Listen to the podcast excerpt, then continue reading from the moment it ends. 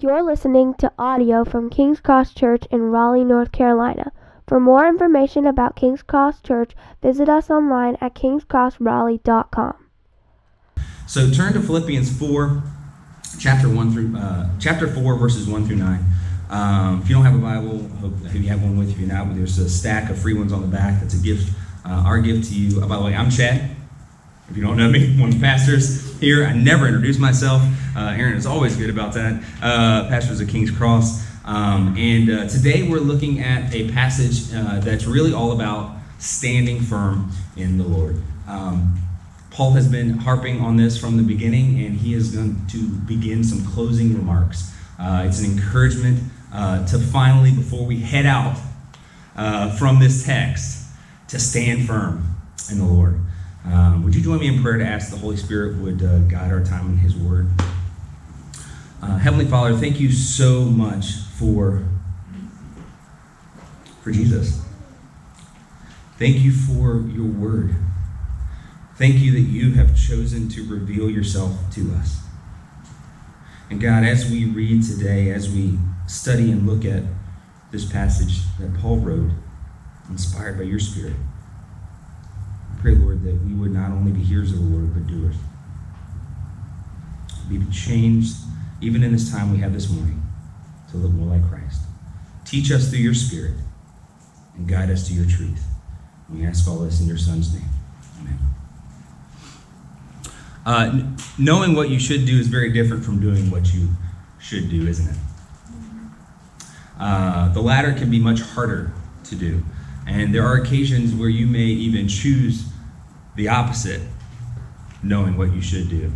Um, maybe some of you have an experience, I would imagine, over the course of your life uh, with a three year old. Uh, if not, let me introduce you. I have four children, one of which has just turned four, and I have, without fail, every one of them have gone through some point in their life, right around three, where they have got all these new um, abilities. They can walk, they can talk more, they've got more mobility. There's a lot more things they can explore in the world. And they're also getting a grasp for what it is that mommy and daddy do and don't want them to do.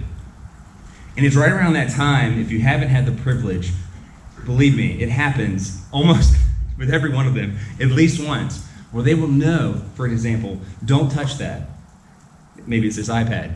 And they will look you square in the eye and they will make solid eye contact and be like, like this. Because they want to know does daddy mean that? What does that mean? Should I really do that? They're exploring, they're learning, they're growing. Unfortunately, that's a painful life lesson for them. But we have to stand ground in, uh, in, we stand firm in our in our standards. But the the three year old is growing and learning. And let's not be confused. We're often not much better than little kids in our own behavior uh, in the way we struggle uh, or even choose to not follow what God's taught us and, and told us. As I was a little kid once, I remember uh, I knew better even then. Um, Nobody ever disobeyed as they grew older, did they? No? No teenagers that were disobedient in here? Okay, so I, I don't know, maybe I was eight or nine years old. My mom didn't find out about this till a few years ago.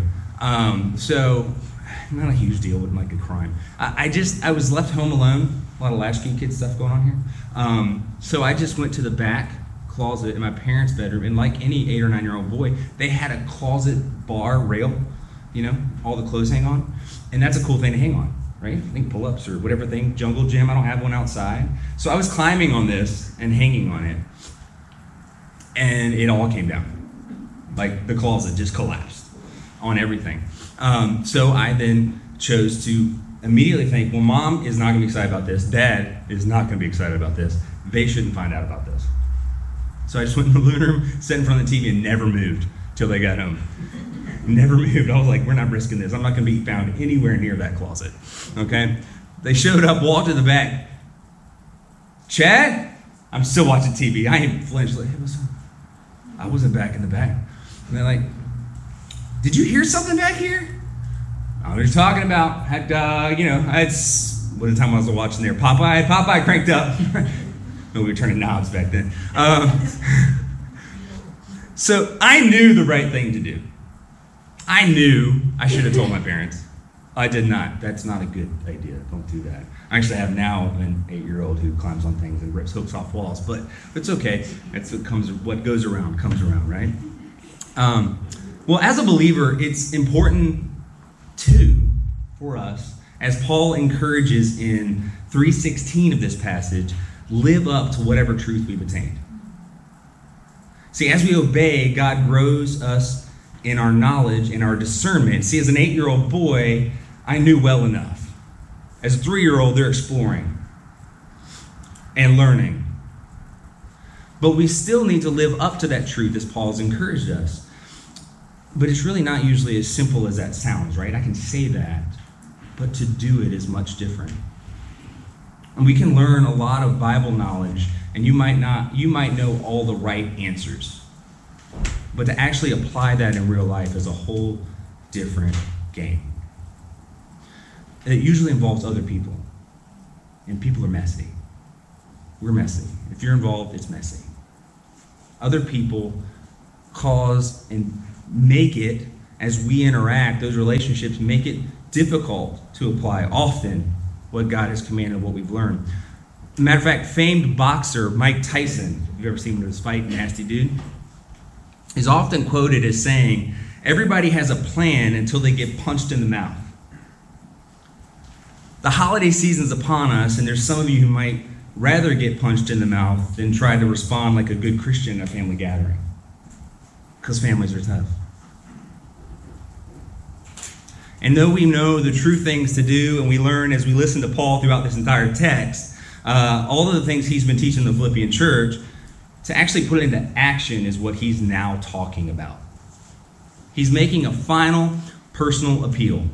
From the beginning of the letter, he's laid the groundwork for how the Philippians need to stand firm in the gospel. And now, here at the end, he wants them to stand firm in the Lord. Stand firm like a team that's practiced everything and they're getting their final direction, their final reminders in the locker room. If you've been on a sports team, you practice and you practice and you know all the things and you have them in your head, but just before you go into the game to play, usually the coach is really applying it now in this scenario. Man, make sure you have coverage here. Make sure you're doing this. You two, get on here. This play we're going to play. Now we're taking what we've learned and putting it into that specific game, that specific scenario. Probably even a better illustration would be like a special ops team in the military that's been doing all the practice, all the training. It's like clockwork in their brain, but now they're learning the details of the mission that's at hand. And Paul is making his final appeal to, the, to these believers as they head out of the locker room, as they head into the real game. They finish the letter live like this, stand firm in the Lord. Believers, it's important for us to do this because, like James tells us, both in verse 122, we should be doers of the word and not hearers only and in verse 3, chapter 3, verse 18 of James, he also says, It is a sin to know good and yet not do it. It's a matter of our heart. To apply what we've learned. Now, if you're an unbeliever who's hearing this, there are all kinds of people claiming to follow Christ, and yet they live an angry, combative life. Um, even as uh, Pastor Aaron has mentioned, the controversies of of the most recent week, we see uh, violence, we see anger, argumentative uh, arguments. This summary right here, this thought from Paul, is a wonderful picture of the unity, peace, and joy that God truly desires from his people. This passage is an echo of the same themes that we have seen throughout this letter unity, peace, and joy and we start looking at verse 1 of chapter 4, that's actually where we closed the last section of this passage. Paul is both looking back and summarizing what he said and beginning to introduce his summary that's ahead. Verse 1 of chapter 4 So then, my dearly loved and longed for brothers and sisters, my joy and crown, in this manner stand firm in the Lord, dear friends. Much of the same affectionate wording and language that he's been using throughout the, the text. He calls them his dearly loved. If you're familiar with any of the kind of Greek, Greek terms, agape, is, is, is that beloved, that brotherly love that's a root for this. He's, he's seeing them as a very close loved one. Not only that they're a loved one, but longed for, a desire to see them. He's already expressed that throughout the letter. I long to come to you. His brothers and sisters, familial terms. My joy and crown. Not only he loved them, but they are a joy to him. That's different. I mean, I, I, I love people, but that doesn't mean they're a joy to me. You know, some of that makes you laugh when you think about some people, right? People get in mind, didn't you? But they're a joy. That's even in the first chapter. He talks about the fact that he, he is proud of them. He uses language like a father. And he celebrates them, and he, in fact, even connects them with a reward. Like they're his crown. Like as he gets to heaven before the throne, he can celebrate as a reward to see the believers of Philippians join him there. And then his appeal in this manner, stand firm in the Lord. So, in what manner? There's a lot of ways we can break this down. There's a number of imperatives, but I think the way we want to walk through this is to look at three broad topics that are all united and they all complement one another. The first one is practicing unity in verses 2 and 3. And then we see Paul turn to how to live the gospel in all circumstances in verse 4 through 7. And finally, in the end of this passage in 8 and 9, disciplining your mind and life. Disciplining your mind and life. So look with me at verses 2 and 3, or actually starting at verse 2. Because in practicing unity, the first thing that he encourages them to do, to put into practice unity, is to agree in the Lord. I urge Eudia, Euodia, and I urge Syntyche to agree in the Lord. Hot tip on, on names you can't pronounce just say it confidently and roll through it, not like I just did. Okay? Everyone will believe you know what you're talking about. I urge Euodia and I urge Syntyche to agree in the Lord. This is where belief meets practice. Paul is now uniquely calling out two ladies by name in the church. The likelihood is that they already in the church broadly know about the conflict that's going on between the two. Otherwise, why he's putting them on blast? I mean, so there is something that is in the justice system. I mean, 2020 was rife with a lot of high level disagreements. And there's many different labels they've been putting on uh, churches or on different groups of society. Maybe you're familiar with uh, was it the, um, the Great Resignation? So many people leaving their workplace and come because they want to work from home or otherwise. Uh, they're also in the church talking about the Great Sorting, uh, where church groups are gathering based on those other issues and leaving congregations over masks, over protesters, over how the justice system does things, over whether or not their locales are restricting one thing or the other. None of those are primary. There can be gospel issues in there, but we can also disagree and talk about them with grace. We actually made a point to have some social issues on our membership questions early on, our core team questions. Not because we wanted you to think a very specific, certain way about them, but because we care how we disagree about them.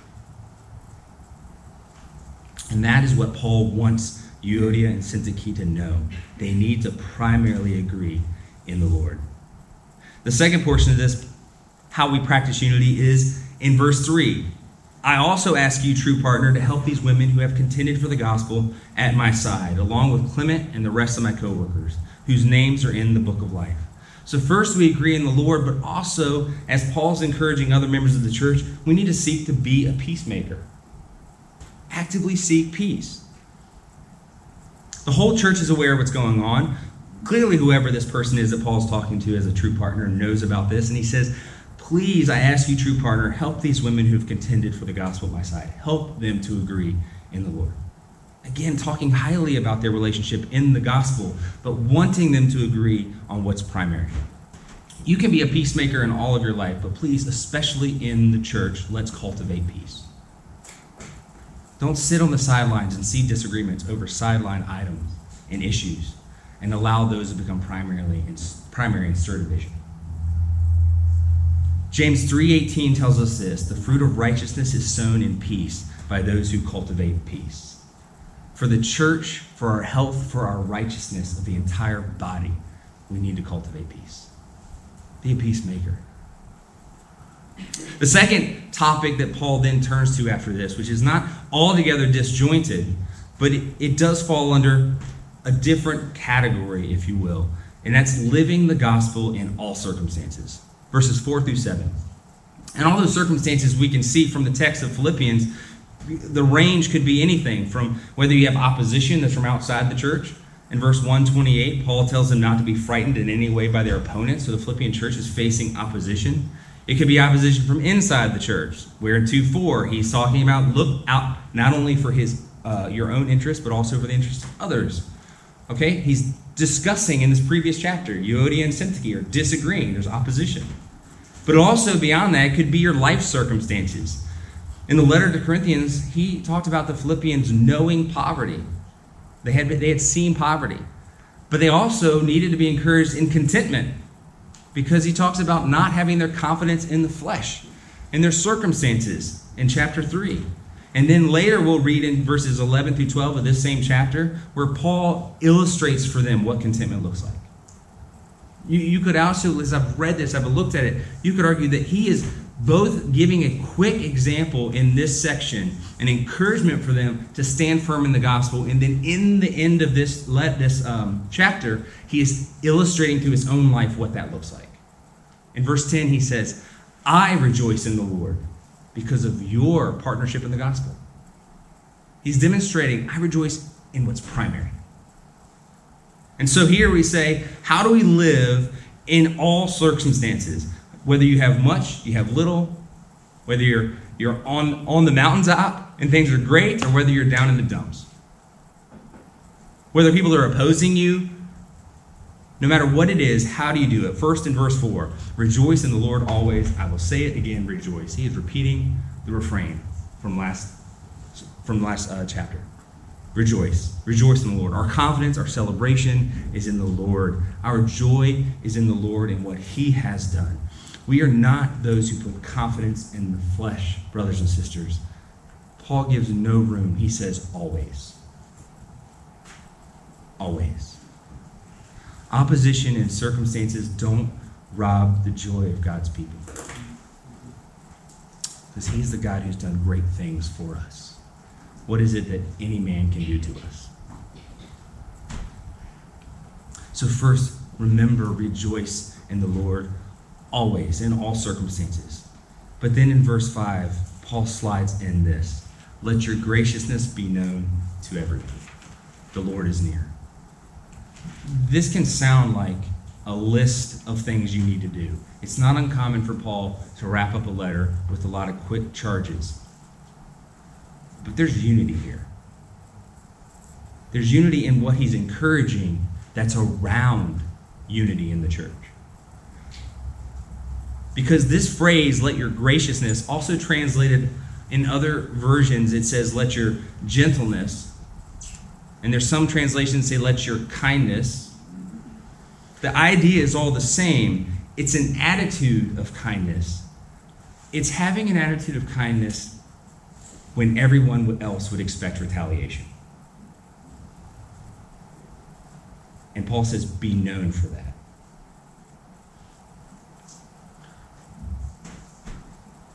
Be known for your graciousness. The Lord is near. God is at hand.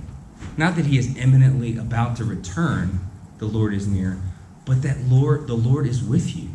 The Lord is near you. The Lord is in the circumstance. He is beside you. You have no need to justify yourself. The language here is, is the opposite of what would be combative. Like you're not getting your way, but instead you need to be gracious. It's similar to what James 4 1 through 2, where instead James says that the church is in wars and fighting. And he asks the question, What is the source of your wars and fighting among you? There's a disagreement that's brewing. He says, Don't they come from the passions that wage war within you? You want something. You desire and do not have. James is saying you want something and it's not what you have, and so you're fighting. Paul is telling you, let everyone know you by your graciousness, your gentleness, your kindness. That's something to be known for. That's not like, I mean, I don't know. I don't know if that, that's that's not my reputation. I'm aware of. Maybe I don't. I don't. I don't fly off the handle. I tend to be so low key, or either I just don't know what's going on yet to get mad enough. I don't catch up. Later, I'm like, I should have been upset about that. But the truth is, I'll be real honest. Um, you know, the people who tend to get less of our graciousness tend to be the ones who are the closest ones to us. We're comfortable. When I'm at home with wife and kids, I'm not I'm not blowing up off the candle, but I can I can I can be irritated. And not gracious, gentle and kind. And even in those circumstances, as we have familiarity with one another in church, may that be our reputation with one another. Let's love one another and love the Lord so much that we are gracious to one another be known by those things. And in that way, you can stand firm in the Lord. And so, if you have disagreements, if you have circumstances beyond your control, if there's opposition, you're rejoicing in the Lord, Paul says. Be known by your gentleness, Paul encourages us. But finally, in the end, ultimately, all those things that bother, worry, and you have anxiety about because you want but you don't have, he says, trust them to God in prayer verses 6 through 7.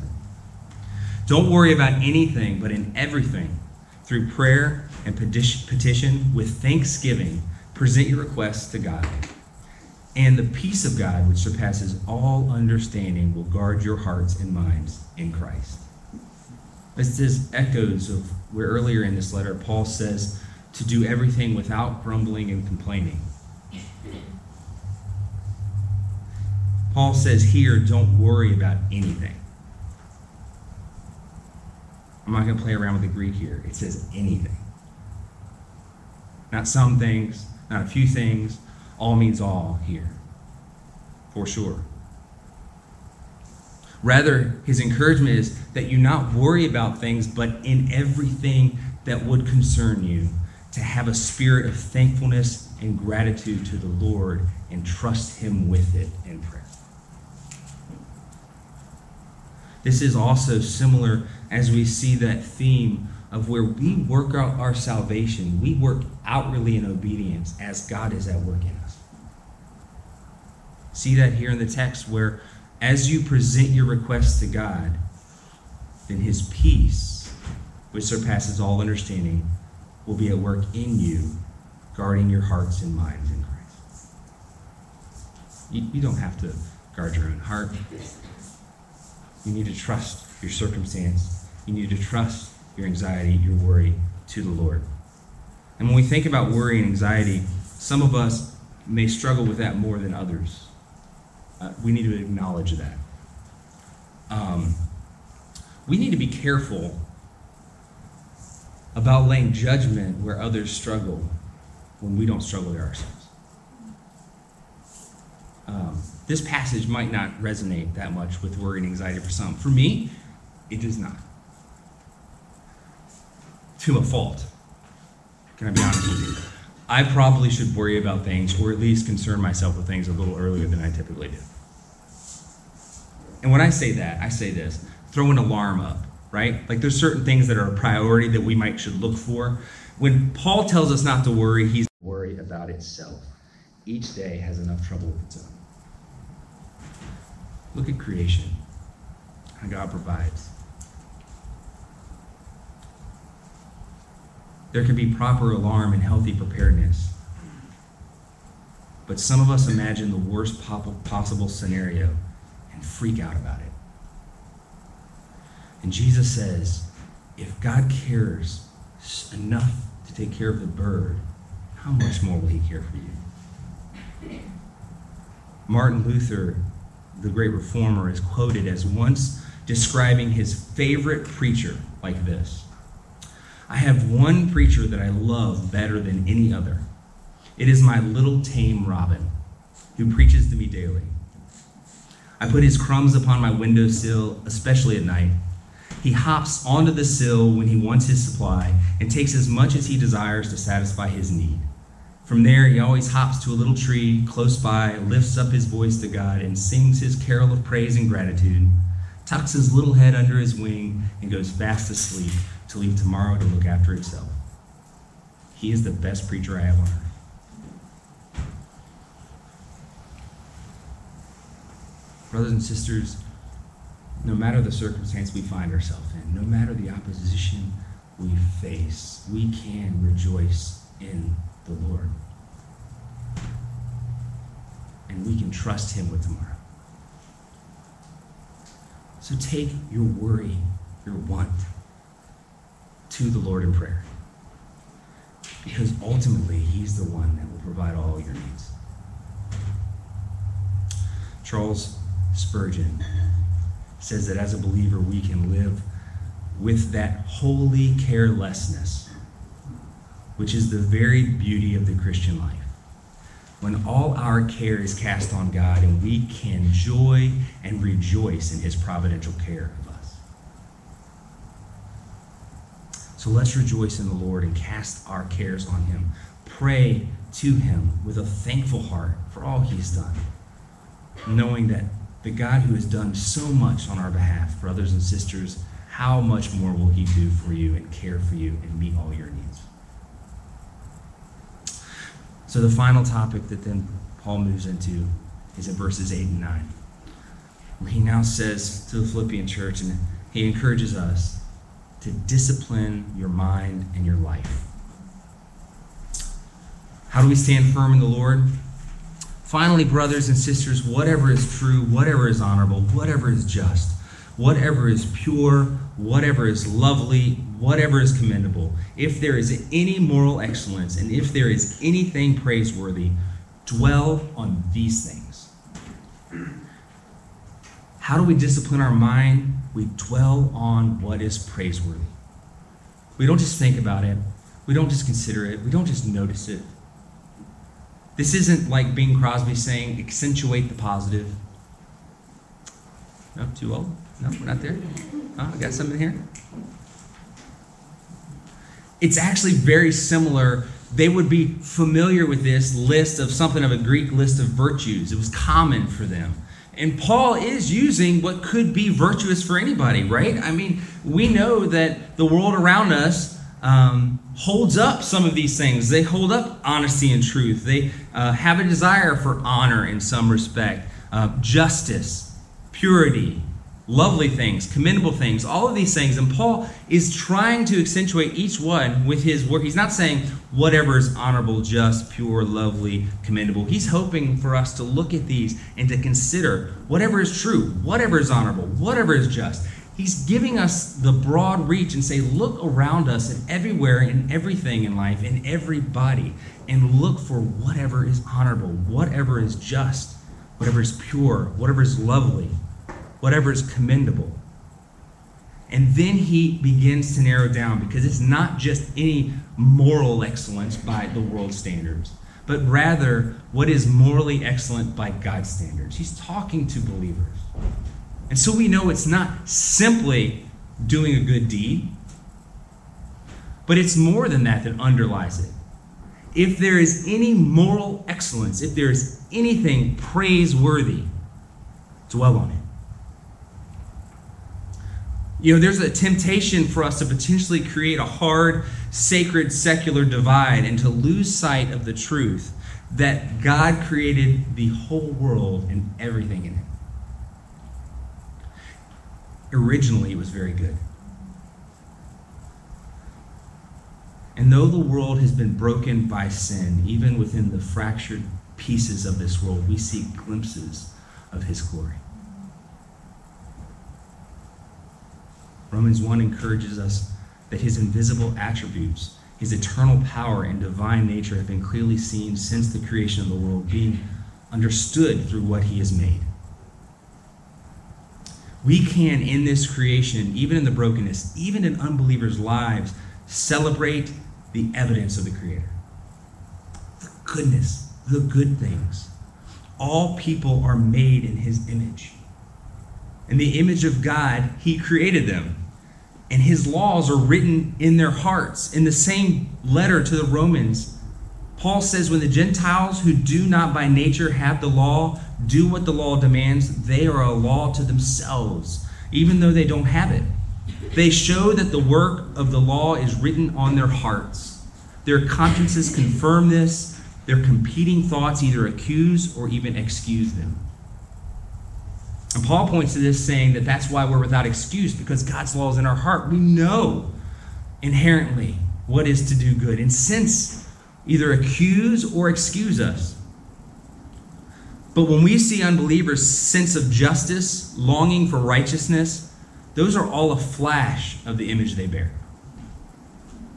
And we can celebrate that. And how even more so should we celebrate and dwell on those praiseworthy things in fellow believers?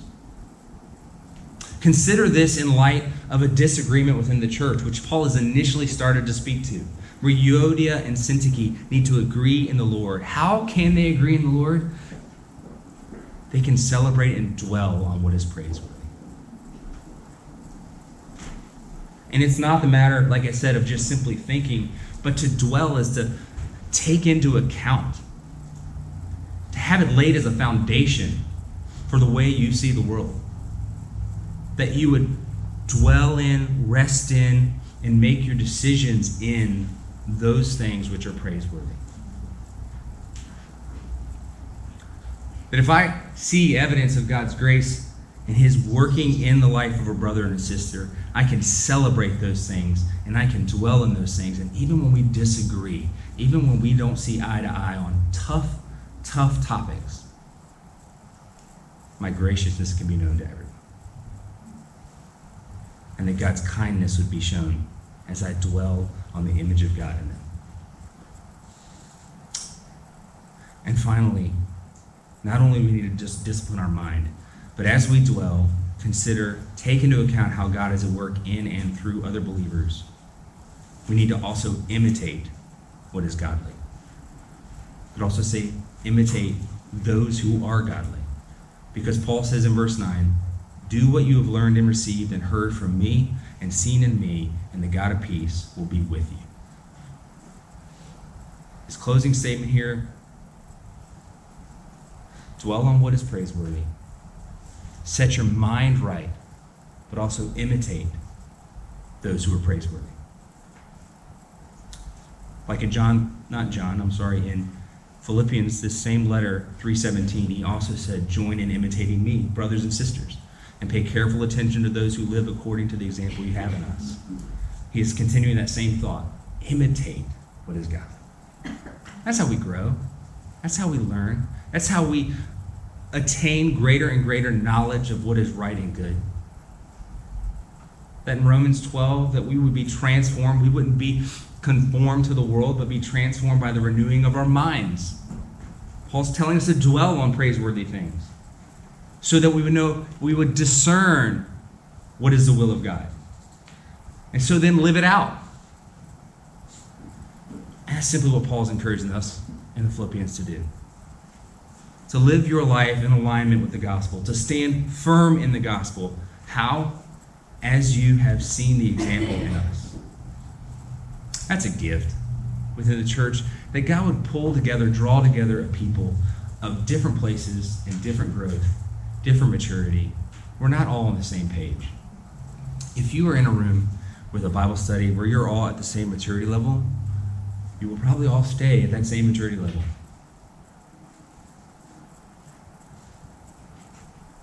If that's the only place you learn and grow, if those are the only ones you imitate, in His grace, God has shown each of us some piece of Him in His truth. Where we are at the right time, and I'm not saying it's secret, hidden knowledge, that's not the case. But we grow in obedience as we follow grace, and He grows in us. So, how do we stand firm in the gospel? Paul's encouraging us in this. Agree in the Lord. Cultivate peace. Rejoice in the Lord. Be known for your gentleness. Take every need you have to God in prayer. Dwell on what is praiseworthy. Imitate what is godly. And if you do all these things, the God of peace will be with you. He'll bring peace. We don't have to force it ourselves. It's similar and yet different to the phrase earlier where he says that the peace of God will guard your heart. A military term that they would have been familiar with. Guard, that the peace of God is a garrison around your heart and soul. That he shores you up and strengthens you from within. But this is also different in that not only the peace of God with you, but the God of peace is with you. That's what we look forward to and celebrate in the upcoming Advent season. Emmanuel, God with us. That God has come to be with his people. And that he has promised the Comforter would live in us. And that we can trust as we seek to stand firm in the gospel that the God of peace will be with us. And shore up our hearts, encourage our hearts, give us confidence, take our anxiety and lay it at his throne, at his feet, because you don't have to carry that burden. Praise God for him. Praise God that we don't have to worry about tomorrow. Because we know the God that holds tomorrow in his hands. Let's follow him today and stand firm in the Lord. Father, thank you so much for your word. Thank you for your kindness that you would even choose to teach us here today. We know with confidence because you have promised that your spirit is in us. God, pray, Lord, that you would shape us to look more like Christ. That as you teach us day by day, we would grow in our obedience and we would learn to follow you more and more closely. God, make us look like Christ. Cultivate peace in our community. Lord, that we would seek to be in unity together. That we would lay down our own rights, that we would think more highly of one another, and that we would seek the interests of others. God, make us all peacemakers. Give us the wisdom and discernment to see where there's a foothold of disunity. God, to encourage our brothers and sisters to agree in the Lord. Don't let the enemy find a foothold here. Don't let him cause disunity and stir discontentment. Lord, let us bring all our worries and concerns to you and be a people of prayer and unify us around the gospel. I ask all this in Christ's name.